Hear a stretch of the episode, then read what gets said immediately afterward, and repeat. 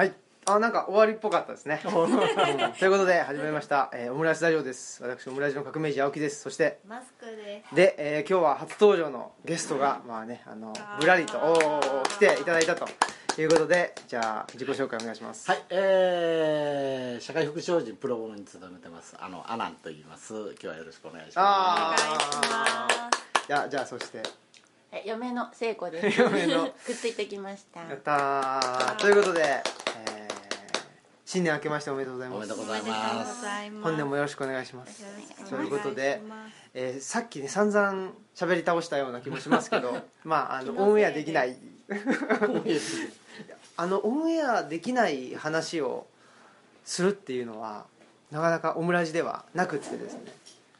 あのオムラジって始め始めた時にこんなこと言ったら怒られるのかなとかこんなこと言っても怒られないのかなとかその辺の感覚が分かんなくなってきててでとりあえず言ってオンエアしてなんかクレームが来たらあこれダメなんだと。で これはいいんだみたいな。そうそうそう。その学習をあのラジオに載せてラジオの中でやっていこうということで。でもう3年ぐらいになりますと。いうことですね。オムラジ。はい。でオムラジを結構聞いていただいてるということで。聞いてます。本当ですか？ありがとうございます。は最初にあれですよねアナンさんご夫妻と出会った時が多分去年一昨年か？はい、一昨年の夏畑でよよもぎでうんそうそうでそう。そしたらその時あにそうそうの結あ青木でって言ったらあオムラジの青木さんって。びっ構あんな言われたのがまず初めてで。そう。くりしましたね。うん、オムラまあ一応あのインターネットなので、うん。誰でもどこでも聞ける状態なんですけどオムラジ聞いてますって言われた。ら 初めてですね。しかもだかならんだろうね。大ちゃんがシェアしてくれたのかな。そうそうそうああそうなんですうん。かそうかもですね。坂本さんが。うん。偉いですねあの人はね。ここで持ち上げたなんか。ま いやでもね。あまあお世話になってますから大ちゃんいなかったら出会ってないからね。そうそうそう。そうですよね。うん。まあやっぱり坂本さんとあとはあの米田さんと。うんうんうんうん。で米田さんが多分オフィスキャンプにいて米田さんと角道さんかながいて、ん。そっからなんですの流れなので。後日談によると。後日談による全然知らないんで出会あってそうなんですよ。るんだけど。なんかプロボノでもなんか最近米田さんが東吉野にちょくちょく行くようになってなんでまた東吉野なんて思ってたんやけどはい。もともと僕は釣りが好きなんで、うんうん。あのこっちの方にも渓流釣りには来てたけどなんで米田さんがそんな東吉野にちょくちょく行ってんのかなって、うん。だから面白い人らがいてるということで大ちゃんとかね菅野さんとか。米田さんがさっきやからね知り合った。うーん。あの茶茶畑プロジェクトの時にうん。大ちゃんとうん会議を重ねてたじゃない？うん。うん。うん。あのれより前前前前。あそう。うん。あの茶畑の時はもうその後やね。あう。ん。そうケンちゃんとやろうって言ってた時は。うん。私はケンちゃんから聞いたんだその茶畑プロジェクトの時に。うん、うん、あ大ちゃんのこと。うん、もう東吉野にむちゃくちゃ面白い人がいるからもうすごい興奮して喋ってはってへ当ー。時ケンちゃんっていうのはその井川健一井川健一さんですね。健一の自自然然農園さんの。うーんなんだかんだでも二重三重のご縁があって、うん。坂本さんと出会い、うん。その必然で青木夫妻とも出会えたって私は思いますけどもね。そうですよね。うん。確かにね。いやーまあそんなようなご縁が重なってこの前あの米田さんにあのうちの土着人類学研究会にも出ていただいて何の話してたかな？あのなぜ自分が今あの仕事をしているのかとかすごいあの感動しました、うん。いやいやすごくあんまり米田さんってうん。自分の話されないじゃないですか、うん。うんでもまああの自分の話していただいて、ううん。すごく面白かったですね、うん。でなんかそのねあの上司にあたる人じゃないですか、はいはい。新平さんからしたら、でまあた武田さんも来てくれてって武田さんからしても女子じゃないですか、なんかすごいそんな立場の人がなんかその自分ができないことがあって、まあ、それがきっかけでそのこの道に入ったというような話をされてて、なんかそれをこう話してくれるっていうことにも感動したというか。いやなんかそのまあ僕らが東吉野に越してでこういうふうに図書館できてるっていうのはもう本当にプロボノにあの勤められなかったらお給料もらえなかったら仕事できなかったのであのありがたいんですけどでもまあそれ以上にそのやっぱプロボノの人って結構ななんつうんですかねまああの上の方の人というか あのの人とでも結構話しやすいっていうかそれがすごい面白いなと思ってて。それはあるだろううん。ねまあ理事長があんないからな。ううん。んあんまり。私プロボの人じゃん理事長があんない 理事長もあんまりねこう選ぶあ選ばないそうねいう人があんまりいらっしゃる誰も山内理事長だって言わないもんね。確かにね。うん。山口さんとか言ってね。うん。確かにだからまあ口答えしたしえ？口答え？それおかしいんちゃいますか？みたいなでもすぐ言う。でもまあやっぱり言った方がいいですよね。え？だって 山内さんのまああの器？あそうですよね。あっての。うん私も相手見てね申し上げますそうですよね。そういうなんか言われて怒るような人だったら言ってもしょうがないですもんね。うん。本当にまあそんなこんなでその土着人類学研究会に米田さん出ていただいて、でなんかやっぱりすごく等身大な人だなっていうことを思って。でまあそれが11月だったんですけど、うん。で12月にあの吉野の会っていう吉野付近の、まあ、歴史と自然の。ちょっと心であそうそうあの中東さんっていらっしゃるじゃないですか。中東さんの指導教官が僕の白論の福佐の先生ですごいあの実はその辺がご縁が。ご縁。というのもその吉野ってあの、まあ、橿橿原工学研究所もそうですけど寒大閥なんです。はい存じております。っていうんで 人に有名でございまそうっていうんで関もう西大学。いろんなとこ行くとやっぱり関関西大学つながりでネットワークが張り巡らされている。すよかったですね。うん、まあでも僕考古学じゃないのでうん。西洋史なのでちょっとちちょっとだけ違うんですけどちょっとだけ違うから逆になんていうかその上下関係の中にあの組み込まれてなくって すごい助かってるっていうか楽な。んですよ、っていうんでまあそれで土着研あの人類学研究があったんですけどちょっと今度4月か5月ですかね4月かな。にちょっとアナンさんにぜひ。ぜひちょっ満とお話ししていただきたいなというふうには思ってて。何も喋ることないけどね。いやいやなんか一度 谷谷林業さんです。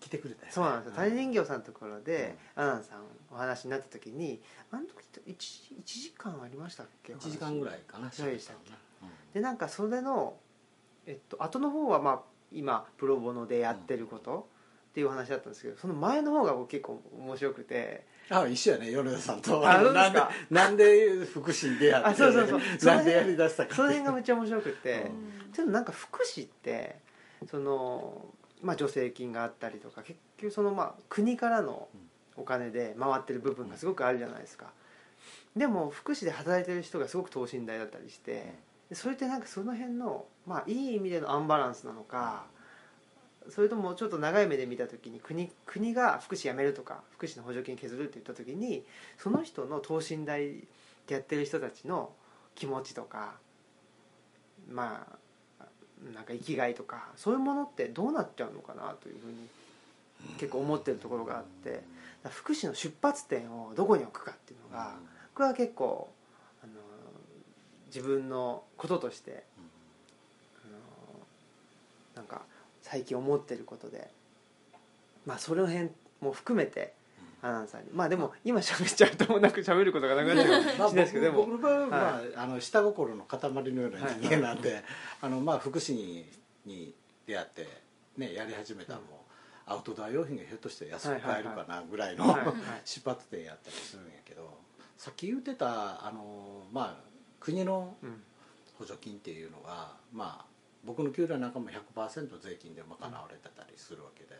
で当然その子が下がるとねあのいろいろと、まあ、福祉事業の経営っていうのは苦しくはなるんやけど、でもねその時はその時でやりようがいろいろあるんちゃうかなと思うね、で実は本当に福祉っていうのはまあいろいろ変遷があって特にここ最近っていうのはものすごい大きなあの変わり目っていうかねがあったんやけどもあの本当に昔はもうお金持ちが、まあ、ちょっと福祉事本当に社会貢献事業として、まあ、そういう困ってる人たちを助けるっていうのから始まりつつ国の事業の中に取り組まれていってちゃんとこういうことをすれば国からお金を下ろしますよっていう時代なんていうのは、まあ、はっきり言って1980年後半ぐらいかなぐらいからちゃんときちっとしていったみたいな。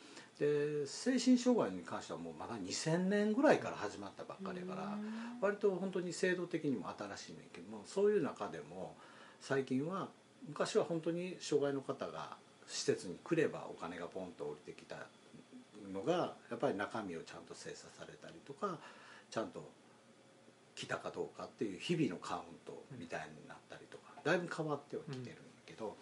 でもねあのまさかいろんな施設さんでお金がどんどん削られていく中で大変だっていう話になってんけどもでもまあそこはやっぱりやりようっていうかプロボノもあの逆にそういう減った中で始まってるんで、うんうんあのまあそこはあんまり関係なかったというか関係なかったかもしれへんけどやっぱりやりようかなっていうのはすごい思ってて。うんで特に僕の要は働く場っていうのはやっぱりその障害の方がやっぱり自分らで稼いだお金を自分らの給料にするという単純な仕組みなんで、まあ、別にその国はあんまり関係ないかなと、うん。っていうところよね、うん。だから僕の給料がもしも国から出なくなったら彼らに食べさせてもらわなあかんので、もっとこう働けって言うかもしれへんけど、うん。まあそういうことやと思う、うーん。いやなんか最初に、ね、その福祉の話になる前にそのアウトドアの話があったじゃないですか、でそれもすごい面白いなと思ってなんか米田さんに聞いたんですけどアナンさんがそのどこでも寝れるみたいな。あどこでもね話。そ外であの寝袋の口の部分だけ開けて寝てはるとか。それはもうずっとそうなんですか？ずっとそへうあのプロでいつもあの幹部が集まって、はい。えー、と来年度計画っていうのをはいはい。立てるんやけど、最近はねやっぱり女性の方も増えてきたんで、うん。あの大体お昼から始まって夕方には終わるっていうので2日間ぐらいやるんやけど、うん。昔は泊まりがけでやっててそういう野球のあのなんかそういう施設ではい。泊まりがけでみんなでやってたのね。で夜当然みんな部屋で寝る僕だけ外で。え 外？外。外。外が気持ちいいよ。あ気持ちいい。1月とかええそれでも寝袋でそうそうそうそう口をうん開けて。暑がりってことですか？いやすあのまあ暑がりはまあ暑がり,、暑がりまあでも外の冬の外の空気がもうすごい美味しい、パリッとした。うん。うん。で寒かったら嫌だけど、うんちゃんと道具をあそう。か使えばうん。全然寒くはないから、それがもう星も見えるし。気持ちいい。星を見える。まあ星はすぐ寝るからあんまり見てない。空気ここがが大きけと違いですぐ寝るあの情緒があんまりないって僕もでもねもうすぐ寝ちゃうんですよ。あ夜は起きてなんか夜あの寝てでなんかその話しかけるじゃないですか。話しかけてで寝ちゃうから。そ のそうなんか質問寝る前にこう布団に入って質問されてで「あ何々だよ」って答えそれに反応が返ってこなあてもう寝てる寝てるわみたいな。すぐ寝ちゃうんですよ。寝落ちするタイプ、うん。まあ、僕もめちゃくちゃ寝るのは得意で、うん、あの本当にだからどこでも寝れると。どこでも。寝れるうん。いいことです基本すごいですね。テントも張らない立てたら面倒くさいかへらー。立てたら片付けなあかんから、はあー。基本的に蚊がおるか雨が降ってないとテントはもう張らない、いへえマットとシュラフだけある。あればどこでも。へただマットもいいの使うしシュラフも一応夏用と春秋用と冬用のこの3つはあいつも持ってるという。ー。えなんかそういうすごいアウトドアのアナンさんとそうじゃない聖子 そうそうじゃないのかわかんないですけど。そうじゃないそうじゃない。全然。そう。聖子さんは全然違う感じですよね。全然あの結婚した頃は本当に何が嬉しくてそんなナイロンの下で寝やんなあかんのってテントのことを言ってたけど、今はもうテントなしでも別に寝れるようにへへなってすごい。であのやっぱり綺麗なとことか空気がいいところに連れて行ってちょっとずつあんまりハードじゃない。うんうんやつから始めて別情報で80年代の前半ぐらいかになん。かで読ん。だ時になん。か人間ってもっと土に触れた方がいいですよっていう言葉に出会って、はいはいそれがどうも気になってで全く土土とはもうかけ離れた暮らしをしてたし8階で暮らしてたし、ああのー自分の原体験にも農業はないし。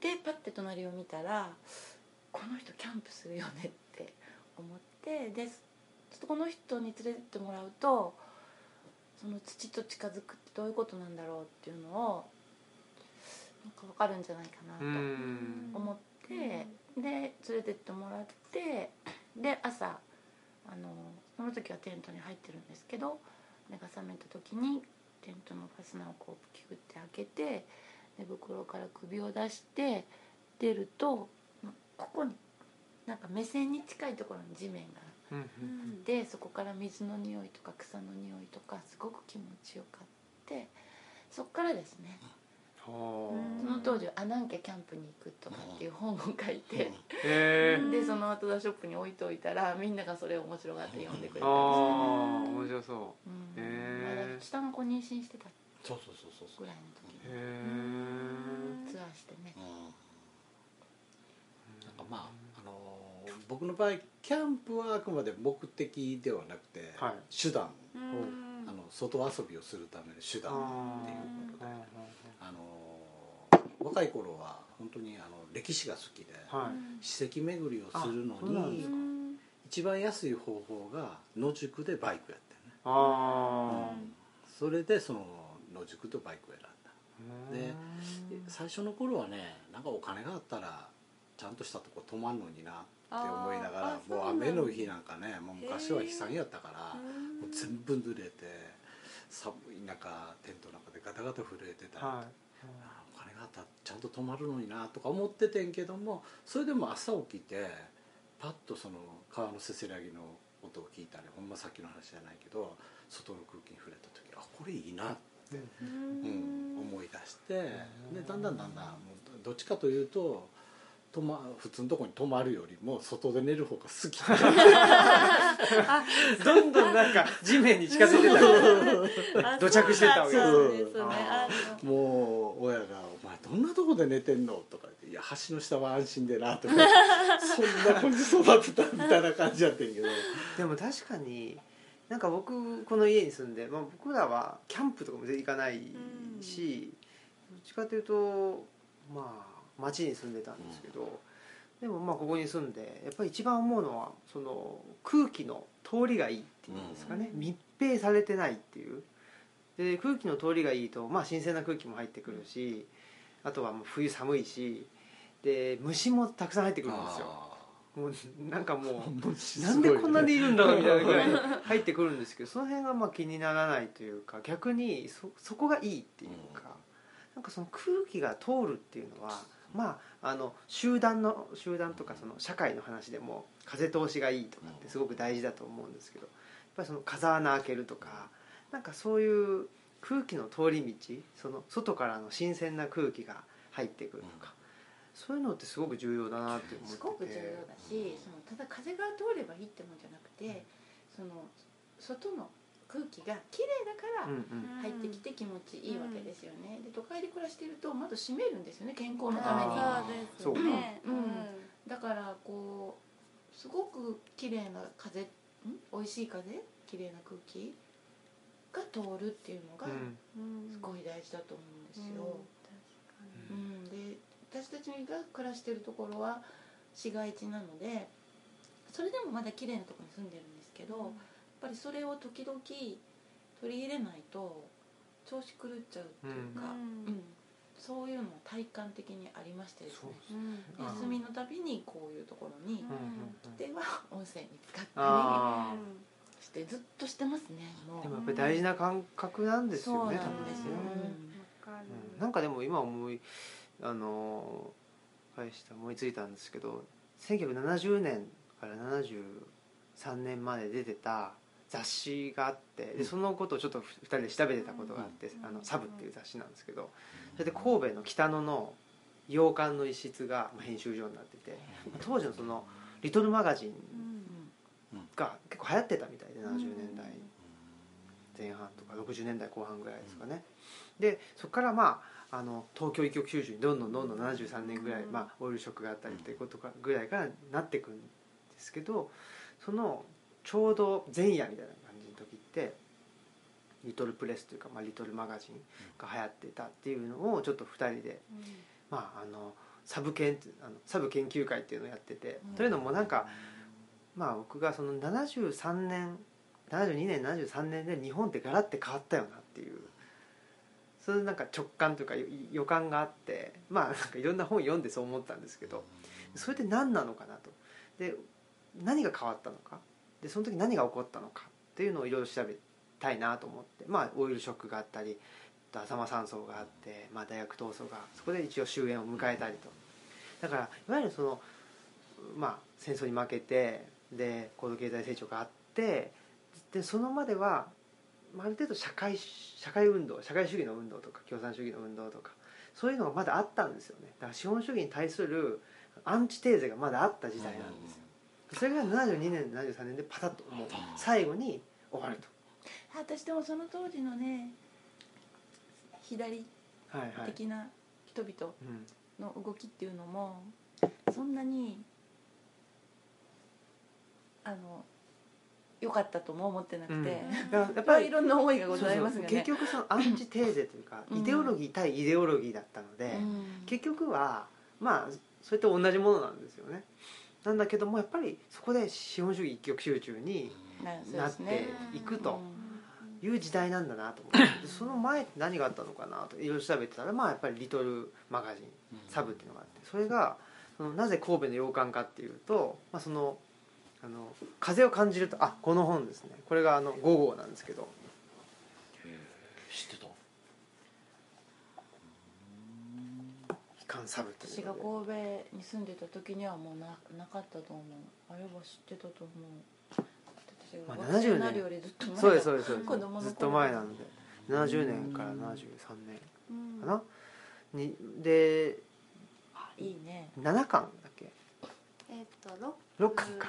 出た？6巻出て終わっちゃったんですけどでこれをまあその小島元春さんっうんていう、まあ、個人の方がやってらっしゃってて。へでその方のお弟子さんの渡辺仁さんっていう人がいてその人あの神戸であの編集やってらっしゃったんですけどその人がまああの僕が内田先生のゼミに行く、まあ、きっかけのような人だったっていうまあいろいろと。そうですね。渡辺仁さんがもう内田先生のゼミ大学院ゼミ受講してらしてうんで、まあ、先輩としていろいろなんかゼミに入る時に面倒見ていただい面倒見ていたりただいてってとかまあ先輩って言ってももうねだいぶ上の先輩というか内田先生と同い年ぐらい人に開かれていたわけそうですそうですそうです。大学院ゼミは。そうそう。ですっていうのがあってその時にその小島さんはなんだっけあの風をあ神戸は風を感じる神戸は風を感じる。から神戸がいいんだっていいんだっていううん。話があって。で確かになんかその時の、まあ、風風を感じるっていうのはさっきのあの収収録前に言ってたその 手触りとかの話と結構似てるような気がしてて。じゃあまあどの風を感じたいのかっていうことってすごく重要な感気がしてて。ね。その空気のいいあの山とかあの川とかそういうのの風なのかそれとも神戸は風を感じるって言った時の風って多分そうじゃない。もっとセンシーの情報であるとか。そうそう情報であるとか、まあ、いわゆるあの西海岸。海外うんの情報であるとかね。っていうことだったと思うしまた何かまあそのヒッピーカルチャーですよねヒヒッピームーブメントの人たちっていうのは風を感じるって言った時に多分東洋的なうんオリエンタルな風だったかもしれないしなんかその時代その時代でなんかどういう風を感じたいのかなっていうのってね。人にとってなんかすごく重要かなと思ってて。でその風を感じさせてくれる媒体としてやっぱ雑誌っていうのが僕はすごく重要うん。だななんかそれってインターネットだとあんまなんか感じない気がしてるんですよね。なんかそれやっぱりあの手触りとリンクしてるのかもしれないんですけどやっぱり肌肌で感じるのは風であり雑誌とか。雑誌でものであり。しびれることはあるけどあんまりインタターネッーネット上で。上でっていうのが正直あんまりなくて。まあそう言われたらそういうそうかもしれないよね。私なんかはずっと紙の世界で大人になったから、なんていうかウェブに対して「はいはいウェブの時代ですよね」っていう形でこう 譲っていかないとはいけないんじゃないかなって思ったこともあるけれどもこれだけ普及してしまうとやっぱりさっきの、やっうんぱ電源がなくてもいつでもそばにいて開くことができたり停電になっても読めたり手触りがあったり、なんかこうやっぱりちょっとネットではできないコミュニケーションがあのこういう媒体を通してできるなっていうのを再発見してるような状態ですね。うん。なんかその辺でやっぱり雑誌っていうのは。72年3年いくつ？ち子供やんな、うん。僕は中3かな、73年で、うん。すごくまあ僕の場合は昭和34年まで59年までやねんけどぱり本当に日本がもう高度成長にうん。合わせて大きくなったんで、で逆に言うとすごく日本のやっぱ自然がなくなっていったことがう、ん。ものすごく実感してるうん。世代で、なんか多分ディスカバージャパンとかもちょうど うん、このぐらいの時期なんですよ。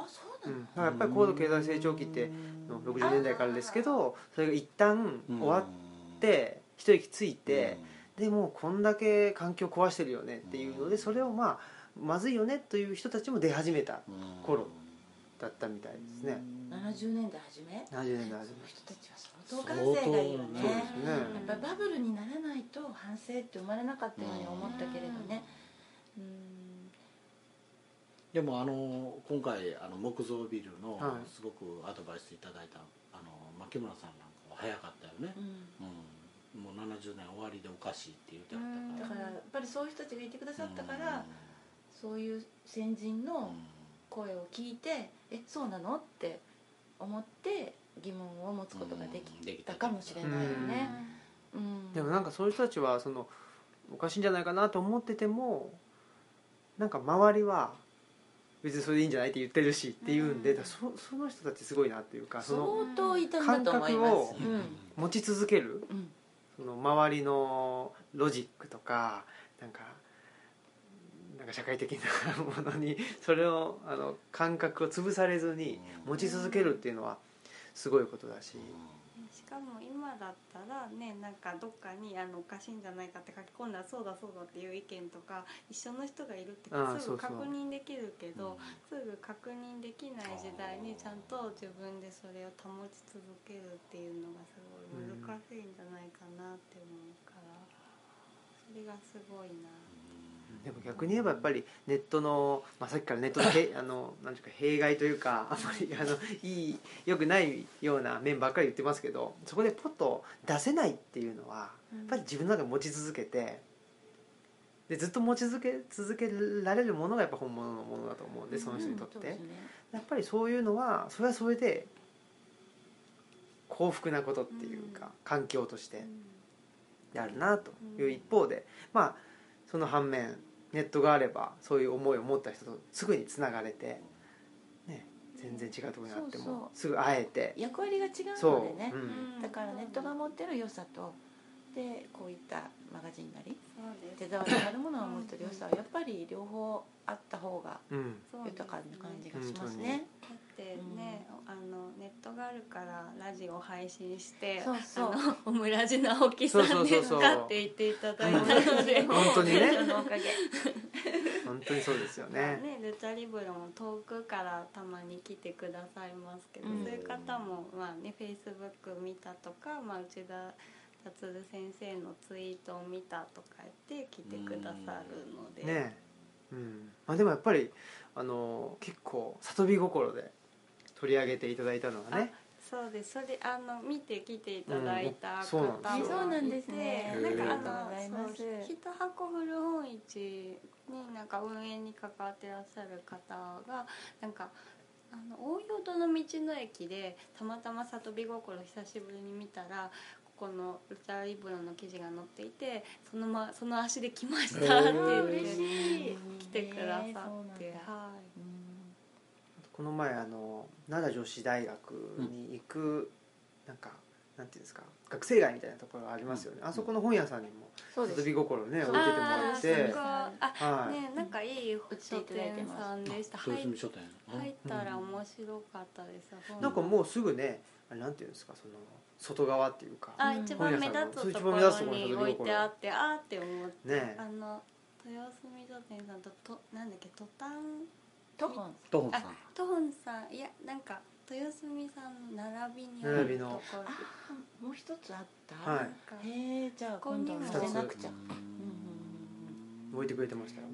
少しずつ増やす努力をしているところやっぱりその僕里見心ってあの実はな、まあ、前オフィスキャンプでそれこそ見た時になんかすごいいいなと思ったのがあの100年住み続けたい。奈良のため奈良のの地域作りマガジンってあれはすごくしっくりそういうの好きなのかね。スパンが長いのがそうそうそう。そう好きうん、やっぱりねあの来年のボーナスのためにとかそういうことじゃなくて。まあそれもすごいあの大事なんですけど。やっぱりねそうそうそう。なんか私もねそのこれは私が関わった時にはもうすでにできていたあのキャッチフレーズだったんですけど、でも100年先絶対自分生きてなくて。だからそれは100年先を考えるっていうことはもう絶対自分のためではないんですよね、うんうん。そこがすごく豊かな感じがしてそう思えるってなんて豊かなんだろうっていう、でそれでなんかこのキャッチフレーズがすごく良かったから関わるようになったっていうのがあります。あーうん、だからわかるその気持ち。ね。うん。本当になんかあの里見心のような雑誌ってあるようでない気がしてて。もうすぐ出るかもしれませんよ。どっか大手のところ。確かにね。こういうのうちで出せばいいじゃないって言われたら終わりだもんね。でもやっぱりそしたら思い出になろう。思い出になろうっていうのいいですねまたね。名言。名言が出ましたね。このオムラジのタイトル決まりましたね。思い出になろう思い出になろう。でやっぱりもうなんていうか人生思い出作りというかそういうところもあるし。でもやっぱりあのーなんていうんですかね大大手というか、まあ、お大きい大きいって本当にまあこれも収録前に言ってたことですけど考えもんですよ。本当に考えもんだし本僕僕はあの良くないと思ってるのでやっぱり等身大というか身の丈まあ身の丈っていうとなんかちょっと悪く取られる場合もありますけどまあその人が他人に対して身の丈を求めるんじゃなくて自分が、まあ、あの内発的にというか自分の身の丈を求めていくっていうことってすごく大事だなとは思ってて。本当本当だからやっぱりその奈良とか、まあ、別にあの都道府県とかね都道府県である必要特にないと思うんですよ、なまあその紀伊半島とか、うん。わかんないですけどうん。あのそういう自然の立地に合わせての方が多分自然だと思うんですよね、うんそれこそ。ただまあねその自分が住んでる場所っていうものを大事にしたいっていうのがありまして紀伊半島っていうともう端から端までっていうのはあまりその住んでる場所としては少し広いのかなっていうのもありまして、うん。でまあちょっと行政の区画をお借りして、とりあえず奈良県とは呼んでるんですけどでもみんなその人が住んでるその場所があると思うのでだから里見心を読んでなんか今住んでる場所を大事にしたいなと思った人がじゃあ自分の実家であるとか、うん。友達が住んでる場所。そこもその人が住んでる場所だから、なんかみんなのもう100年先を思えるようになれたらうん。いいのかなって、自分が世界を心配するっていうより一人一人が自分が住んでる場所を中心に自分事としてできる身の丈のことをやれたらすごくいいのかなって思いますね。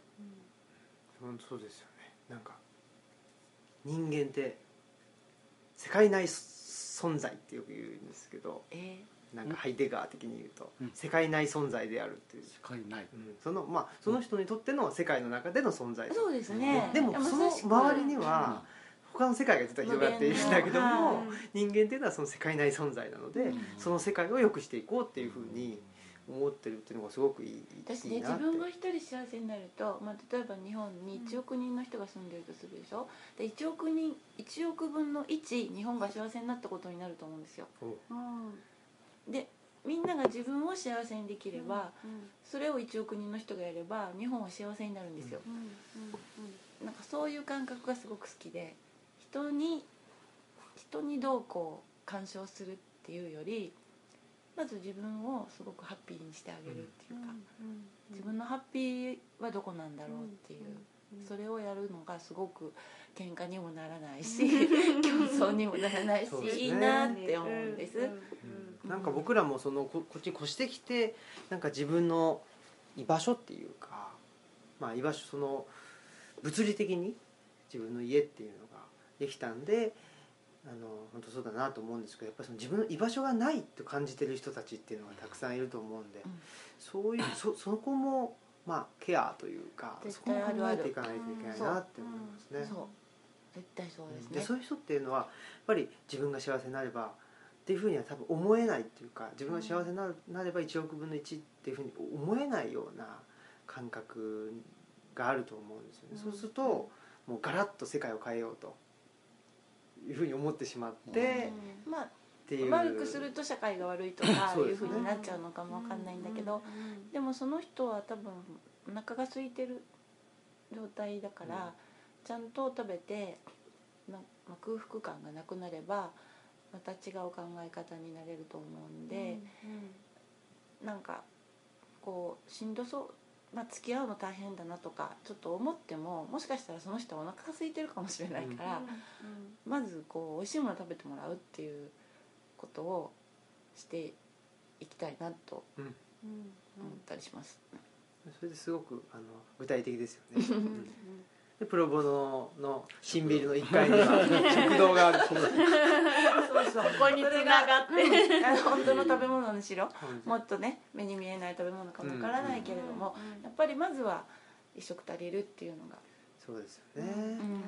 そして余力のある人はあの喜んでこうプレゼントするっていうか、オウムとかそんなんじゃなくてなんか余力があるんだったらこうシェアするっていうか、うん。もっと楽しくなるかなって、でも今ほんまにあのプロノでお昼ご飯すごく喜んでもらってるっていうか、うん。あの まあ素人が作ってるからあんまり凝ったことはできへんし、食材まあ値段も安いからあれやねんけど、まあ、とりあえずその分ちょっと手をかけてできるだけのことはやってるんで、まあ、それはちょっと評価してもらってるかなという。うん最初ねみんな食べ過ぎて、うん。あのいろんなところから食べ過ぎるんですっていう クレームが出てクレームが。それクレームでもまあまあ、ねあのなんかあまりにも美味しくてなんか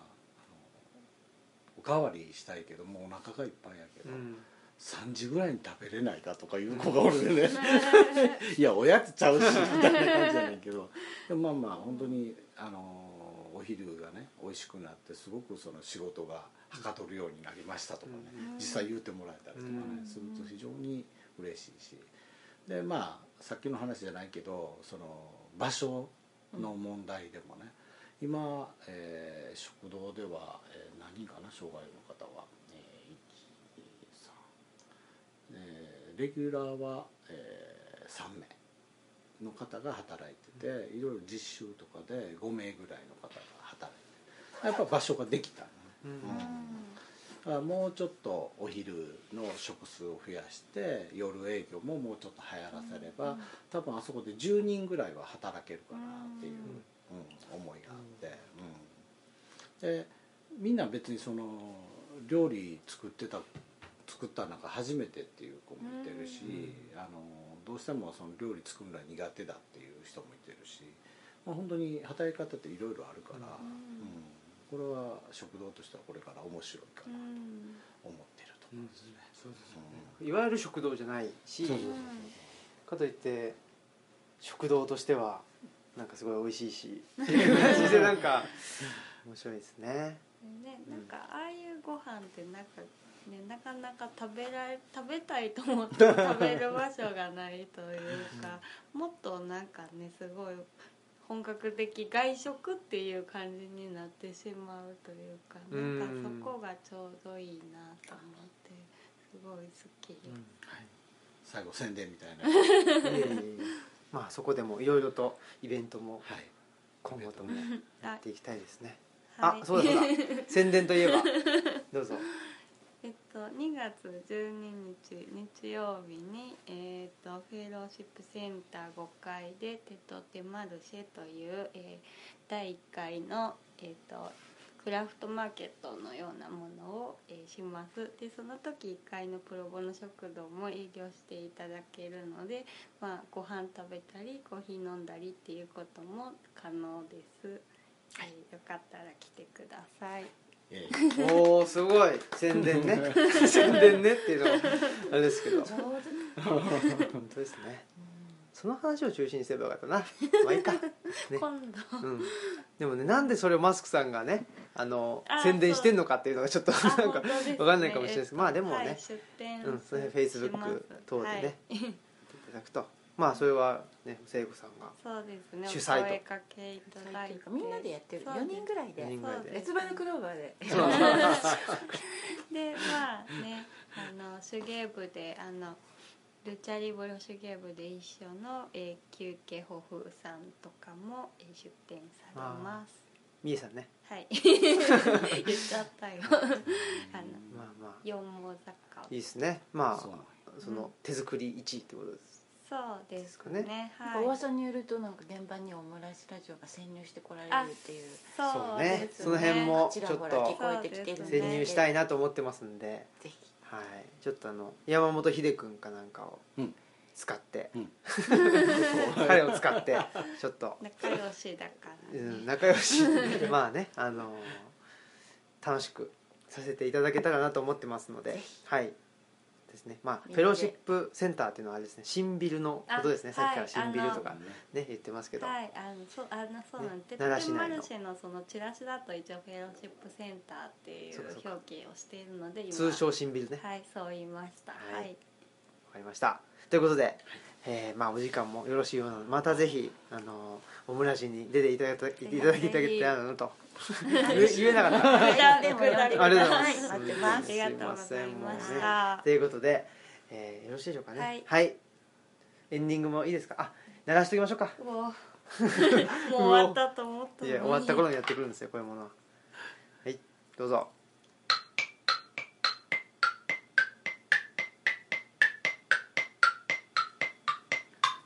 バージおいえやった。いいですね。もうこれで拍手してもらって。ね。もうね。もうあの褒めて、ね伸びるみたいな。終わった。終わったね。お疲れ様でした、ということで、えー本日のお相手はオムラジオの革命児青木と。マスクと。えーアナンでした。聖子でした。はい。ありがとうございます。ではさよなら